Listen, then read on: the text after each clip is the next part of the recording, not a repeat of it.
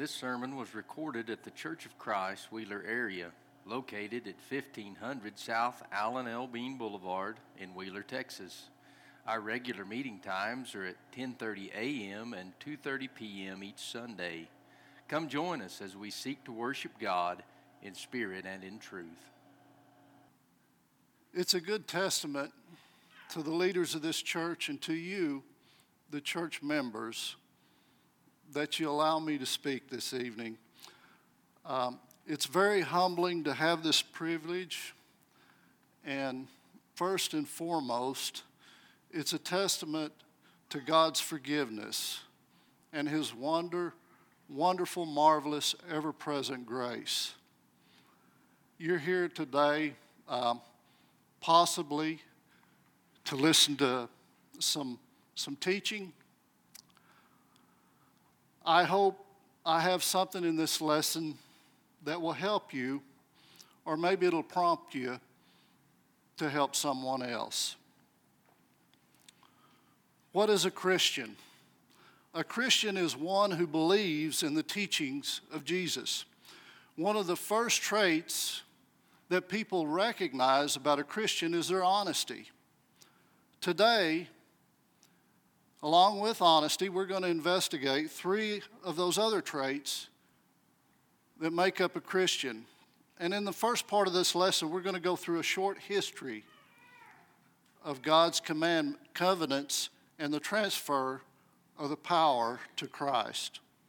The traits are truth, holiness, having salt, and having mercy. Let's start with truth. Can a Christian be considered righteous without the truth? Let's look at John 14, 6. Jesus said unto him, I am the way, the truth, and the life. No man cometh unto the Father but by me. If ye had known me, ye should have known my Father also. And from henceforth ye know him and have seen him. Here Christ is teaching. The apostles are trying to understand what he's about. In an earlier verse, he had mentioned that he goes to prepare a place for them, and they thought he meant an actual city here on earth. Uh, Jesus goes on to say that he is the truth and he is the life. How do we find his truth? A follower of Christ believes that the whole Bible is the true inspired word of God. The apostle Paul wrote about this in the letter to Timothy. Let's look at 2 Timothy 2:15. Study to show yourself approved unto God a workman that needeth not to be ashamed, rightly dividing the word of truth. The Bible is in two parts. You have the Old Testament, you have the New Testament. You have the Old Covenant, you have the New Covenant. The entire Bible has 66 books. The Old Testament with 39, the New with 27. The New Testament has the Gospels, it has the history of conversion, letters, and prophecy. The Old Testament has books of law, history, poetry, and prophecy. God created a covenant for the Jews in the Old Testament. Let's look at 1 Kings 8 9. There was nothing in the ark. And here, the ark he's talking about, it's not uh, Noah's ark, it's the ark of the covenant uh, in which they built to, to hold the covenant. There was nothing in the ark save the two tablets of stone which Moses put there at Horeb. Then the Lord made a covenant with the children of Israel when they came out of Egypt. When he noticed they couldn't keep the law, he provides a new covenant through the sacrifice of his only son. Hebrews 8 6. But now he hath attained a more excellent ministry, by how much also he is the mediator of a better covenant, which was established upon better promises. The new covenant was prophesied about. It was prophesied about by the prophet Jeremiah. And this was long before it was instituted by God. Let's look at Jeremiah 31 31. Behold, the days come, saith the Lord, I will make a new covenant with the house of Israel and with the house of Judah. Because the Jews rejected Christ, this covenant was extended to every nation, and the power of our mighty Creator was transferred to Christ. Matthew 28 8. And Jesus came and spake unto them, saying, All power is given unto me in heaven and earth. Go ye therefore and teach all nations, baptizing them in the name of the Father and the Son and of the Holy Ghost, teaching them to observe all things whatsoever I have commanded you. And lo, I am with you always, even unto the end of the world. Our holy and infinite God in his wisdom, provided a pathway to righteousness for his children.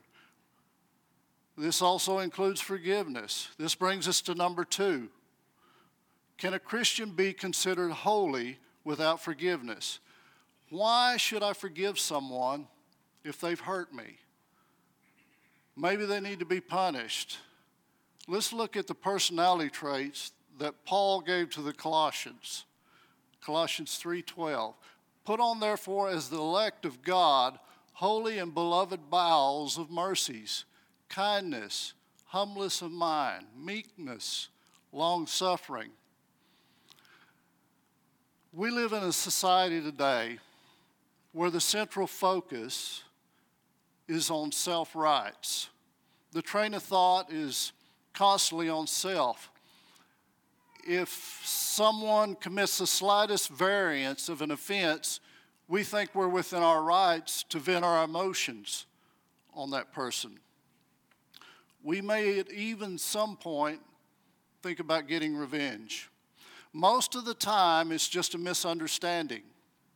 A lot of times, all that's needed is to ask a question about the perceived offense. Why? Why ask a question? Because hurt can cause hate. Let's look at Luke 17 3. Take heed to yourselves, if thy brother trespass against thee, rebuke him. And if he repent, forgive him. Here, Christ is teaching and warning us to be careful about giving offense and to forgive the injuries done to us. 1 John 2:11 But he that hateth his brother is in darkness and walketh in darkness and knoweth not whither he goeth because that darkness hath blinded his eyes. That reminds me of a story I read about. It was, it was about a man that had been bitten by a rabid dog. And um, he went to the doctor, and uh, this uh, alleged story took place before modern blood transfusions and before antiviral drugs. He went to the doctor. The doctor checked him out and said, Yes. He said, You've got the symptoms. He said, I hate to give you the bad news, but you need to get your affairs in order. And then the doctor, as the story goes, the doctor stepped out of the room. When he stepped back in, the man had found a piece of paper and he was writing on it. And the doctor said, You know, you have time to get your will together. It's not immediate, you know, you do have time to get your will together. And the man just turned and looked at the doctor and said, I'm not writing a will. I'm uh, writing a list of all the people I'm going to bite. So, so brothers and sisters, it truly is walking in darkness when we come to the end of our life and we want revenge. I've heard it said that hating someone is wishing they were dead, but you drink the poison. Jesus knew that forgiveness was a central truth that, that needed to be followed. So important that he included it in the Lord's Prayer. After this manner, therefore, pray ye. Our Father which art in heaven, hallowed be thy name. Thy kingdom come, thy will be done, in earth as it is in heaven. Give us this day our daily bread, and forgive us our debts as we forget our debtors. That's the key verse right there. And lead us not into temptation, but deliver us from evil. For thine is the power, is the kingdom and the power and the glory forever. Amen. Difficulties trigger a wide range of emotions within us.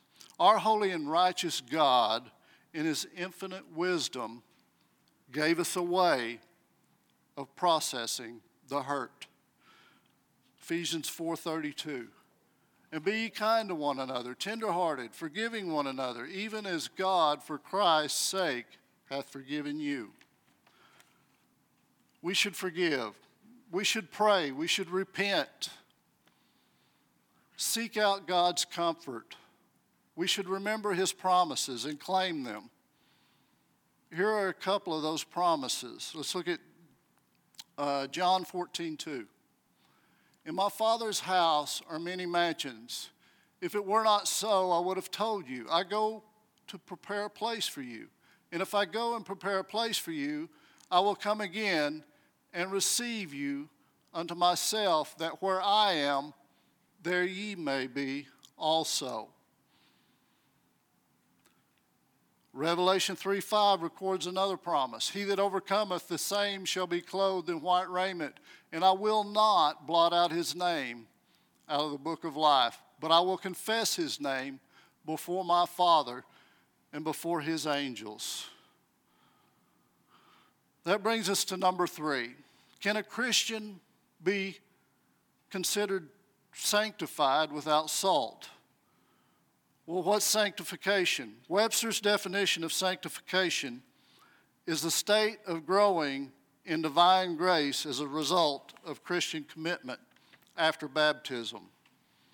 All right, then, well, can we grow in divine grace without salt? Salt can be a preservative. Before refrigeration, it was used as a preservative, primarily to preserve meat. Over the generations, we've acquired a taste for salt. You've probably heard it said that when adding salt, something is seasoned. When I think of something seasoned, I think of it being savory, you know, salty. But that's not all it can mean. It can also mean that it'll last for a season, a period of time spring, summer, winter, fall. When another brother or a sister in Christ is talking to you, they, in a manner of speaking, are going out on a limb. What they're telling you, they're hoping it will be accepted. They're monitoring you to see if they're being accepted.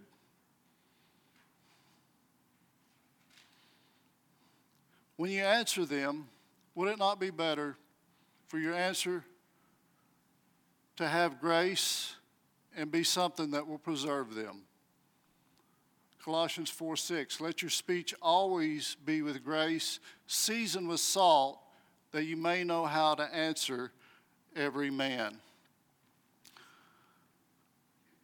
I heard a story about a private during World War II. He was stationed overseas and he was late for appointment, possibly some sort of training, and he was running full out. He was running down the sidewalk just full out.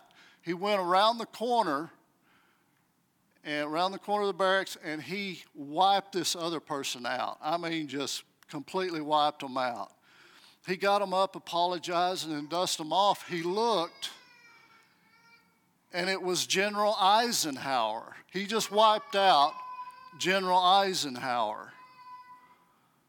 Uh, General Eisenhower at that time was commander of the Allied invasion forces in Western Europe. It's said that the that General Eisenhower kind of gathered himself, kind of dusted himself off, and he looked at the soldier and he said, Private, it's a good thing you didn't run into a second lieutenant. Now, there's a man that had grace and was seasoned with salt. I'm sure that General Eisenhower was seasoned with salt even in the beginning of his service to our country. Number four, can a Christian be considered righteous without mercy? What if we believe that every member of the Church of Christ had been added by God Himself? How would you treat that person? Let's look at Matthew 9 13. But go ye, but go ye, and learn that what that meaneth. I will have mercy and not sacrifice. For I'm not come to call the righteous, but sinners to repentance. Here the Apostle Paul addresses them in a very mild and humble manner. Paul had authority over them, but he beseeches them with the gentleness of Christ. I have another story, and you're going to know this guy. It's the late, great Tom Landry. He was a National Football League coach. He was head coach of the Dallas Cowboys. He coached the Cowboys from 1960 to 1988. That's 29 years.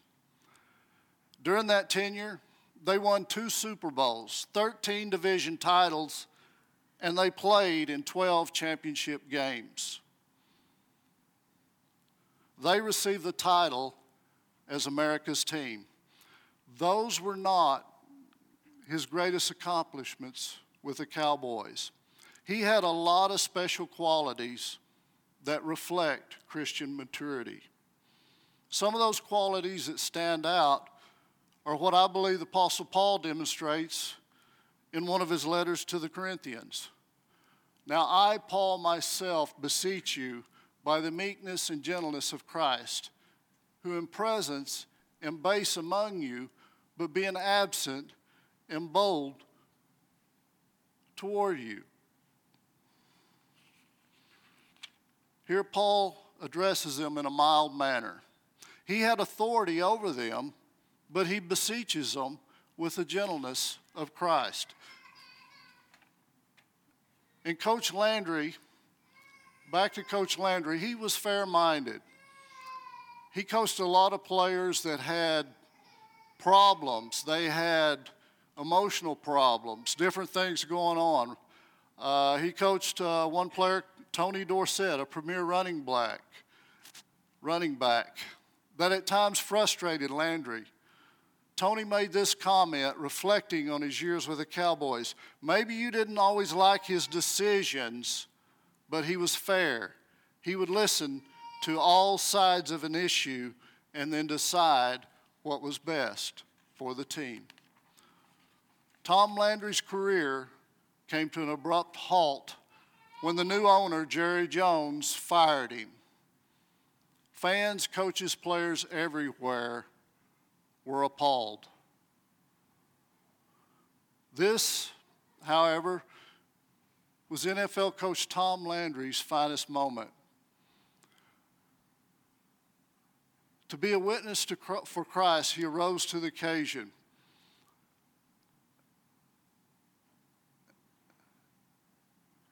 he responded to a reporter, I'm not bitter at all. I knew what I was doing when I tried to bring this team back.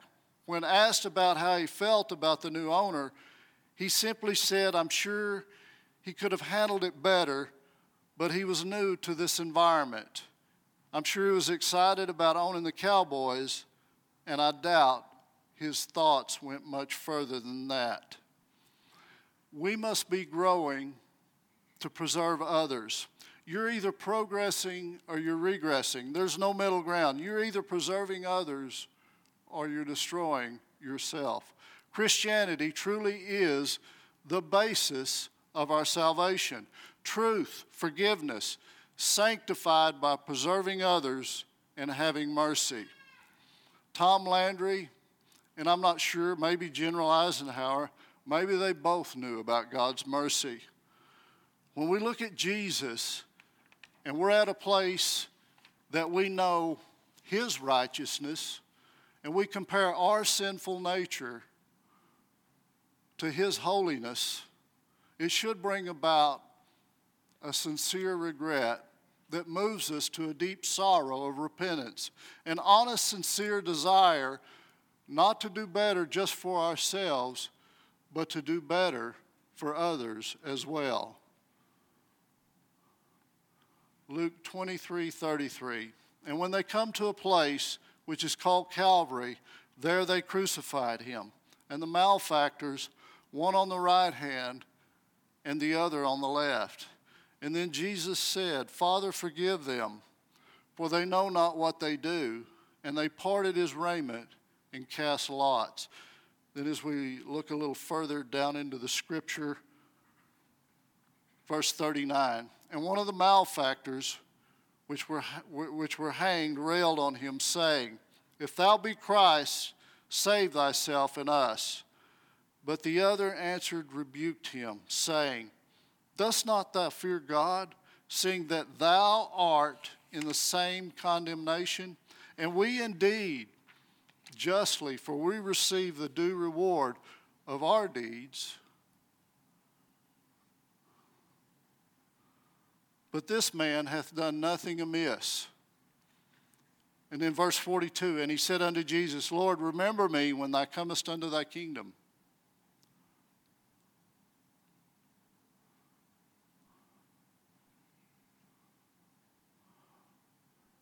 And Jesus said unto him, Verily I say unto thee, thou shalt today thou shalt be with me in paradise. I've heard it said later in our lives, if we arrive at the end of our finances, it will then force us to be frugal. If later in life, if we haven't taken care of our physical health, we will then be forced to be careful with it. The, thing, the same thing can be said about our spiritual well being. Except we shouldn't wait to take care of those things. We have a life worth living awaiting us right now. Our holy and righteous God is willing and able to forgive our sin and heal whatever our fault is. Maybe you just need prayer. Maybe you need to follow Jesus. Hear the word, believe it, repent, confess, and be baptized. Just one step of faith will lead you into God's mercy. Walk in the truth of His forgiveness. One step to having the calm assurance of everlasting life. Thank you for listening to today's sermon podcast. If you have questions about what you have heard or would like to know more information, please contact us by emailing cfcwheelerarea at gmail.com or look us up on Facebook or Instagram and send us a message there.